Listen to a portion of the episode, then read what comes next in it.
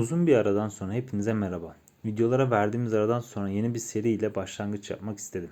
Üzerinde çalıştığım seri ufoloji sözlüğü hakkında olacak. Böylece yoruma çok izin vermeyen, tarafsız bir anlatım yaparak ufoloji hakkında bilgilendirmeyi amaçlıyorum. Videoların arasında bu kadar zaman olmasını da kaliteyi arttırmak istememe bağlayabiliriz. Videoya geçecek olursak oluşturmayı amaçladığım sözlüğün ilk konusu dünya dışı varlıklarla sınıflandırılmış yakınlaşmalar olacak. Yaşanan, açıklanamayan olaylar önem derecesine göre belirli sınıflandırmalar ile literatürde bir yerlere konumlandırılmaya çalışılmıştır. Roswell olayının yaşanmasından sonra ufolojinin ciddiyeti daha da anlaşılmış ve halktan gizlenilmesi ve devletlerin de üzerine eğilmesi gereken bir konu haline almıştır. O günden sonra birçok sahte ihbarın dışında gerçek olaylara yoğunlaşıldığında ufoloji konusu anlatacağım dört basamak sınıflandırma üzerine inşa edilmiştir. Özellikle Amerika Birleşik Devletleri'nin Mavi Kitap projesinin hazırlanmak istenmesiyle beraber dünya dışı varlıklarla yakınlaşma basamakları daha belirgin bir hale gelmiştir. Yakın zamanda çekilmiş bu projenin işlendiği Project Blue Book adlı dizi izlemenizi tavsiye ederim. Her bölümde farklı olaylar üzerinde yoğunlaşarak o zamanlarda ufoloji konusunun nasıl ele alındığını adım adım anlatmaktadır. Roswell olayıyla birlikte birinci türden bir yakınlaşma ihbarlarında yüksek bir artma yaşanmıştır. Buna kazanın yaşandığı bölgedeki UFO faaliyetlerinin yoğunluğuna ve ilgi çekmek isteyen insanların sahte ihbarlarına yorabiliriz. Birinci türden yakınlaşma bir UFO görmek olarak tanımlanabilir.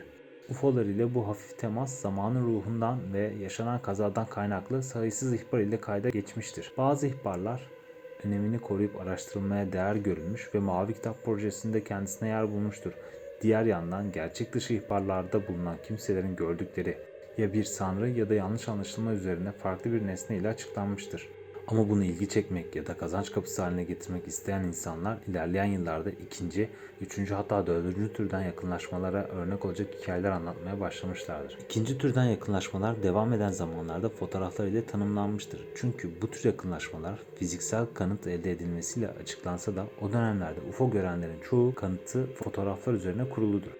Hatta fotoğraflar başka bir amaç ile çekilirken yanlışlıkla bazı UFO'ların kadraja girmesiyle ortaya çıkmıştır. Yine de hepsine UFO demek çok doğru olmaz. Çünkü fotoğrafların dönemsel kalitesizliği nedeniyle uçan herhangi bir şey herhangi bir biçime benzetilemiyor ve yakın zamanda yaşanan fenomen yüzünden halk tarafından kolayca UFO olarak nitelendirilebiliyordu. Yetkililer üzerine çalıştıkları fotoğrafları tabii ki de Mavi Kitap projesine kanıt niteliğinde eklemiş olacaklardır. Ancak halkın elinde bulunan ve kanıt niteliği taşıyan çoğunluk unsur, fotoğraflar ve videolardır. Tarihe geçen nadir olaylarda ise gökyüzünde görünen UFO'da süzülen bazı parçaların ya da ağası yapıların insanların eline geçmesiyle eşsiz kanıtlara da sahip olunmaktadır.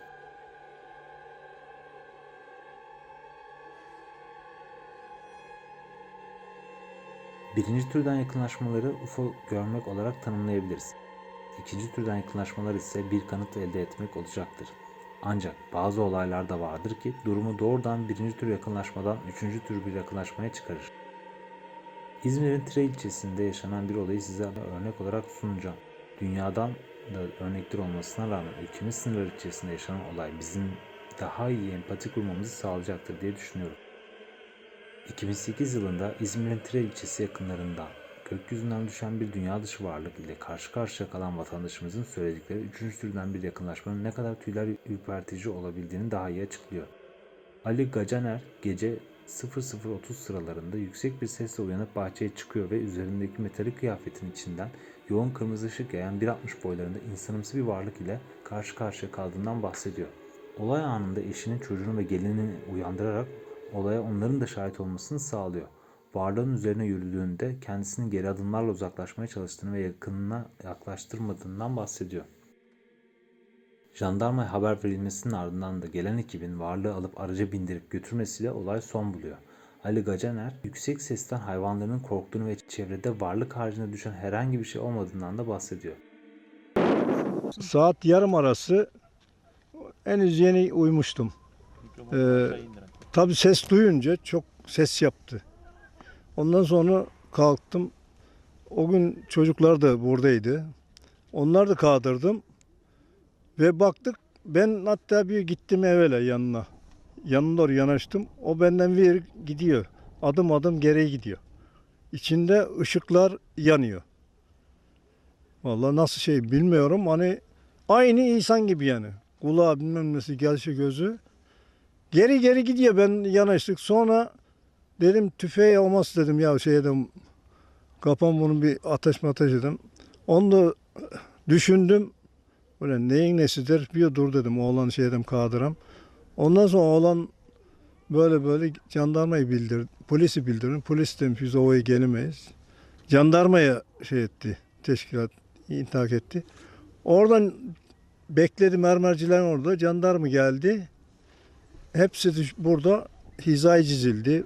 Başçavuş mermileri etti, verdirdi. Son başçavuş tuttu öyle boynundan doğru. Gitti üstüne. Oradan toparladı bildi. Nasıl ettiyse. Ondan sonra kattı çit kabinli araba vardı. Kattı oradan biz dedik bu araçla bu neyin nesi. Tamam tamam biz siz bildiririz dediler. Sonra götürdü gittiler. Bir televizyon yayınında da olayla ilgili Haktan Akdoğan varlığın bir canlıdan çok android olabileceği yorumunu öne sürmüştü. Literatüre baktığımızda aldığımız bilgiler tanıklardan bizce e, gördükleri biyolojik bir varlık değil. Çünkü e, dünya dışı varlıklar bu öncü keşif gemileriyle yaptıkları bu seyahatlerde hiçbir zaman tek varlık dolaşmaz. Yani araçlarla iki olur, üç olur, beş olur. Bir de e, ana gemiyle irtibatlı olur. Yani orada e, bir araç da yok. Bizce bu e, oraya bırakılmış bir şekilde android olabilir, robotik bir varlık olabilir. E, ya biyolojik bir varlık olduğunu tahmin etmiyoruz. Dünya dışı varlıklarla karşı karşıya kalmayı içeren üçüncü türden yakınlaşmanın içeriği dünyadan örneklerle de çeşitlenmektedir. Bazılarında inen UFO'ya şahit olmuş insanların araca gereğinden fazla yaklaşmaları sonucu vücutlarında radyasyona bağlı yanık izlerine rastlanılmıştır.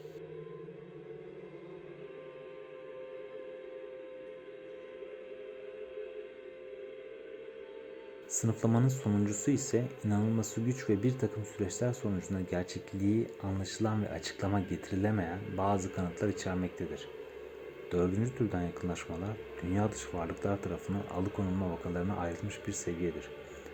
Tarihten ilk örnekleri birçok kez adını duyduğumuz Barney ve Betty çiftidir. Zaman kayması ve mekan değiştirme yaşayan çift, gördükleri UFO'nun kendilerini kaçırdığına dair bir yorum getirmişlerdir.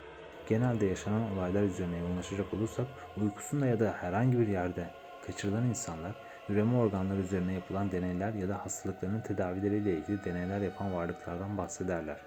Üzerinde yapılan deneylerin sonucunda vücudunda çip bulunan ciddi sayıda insan bulunmaktadır.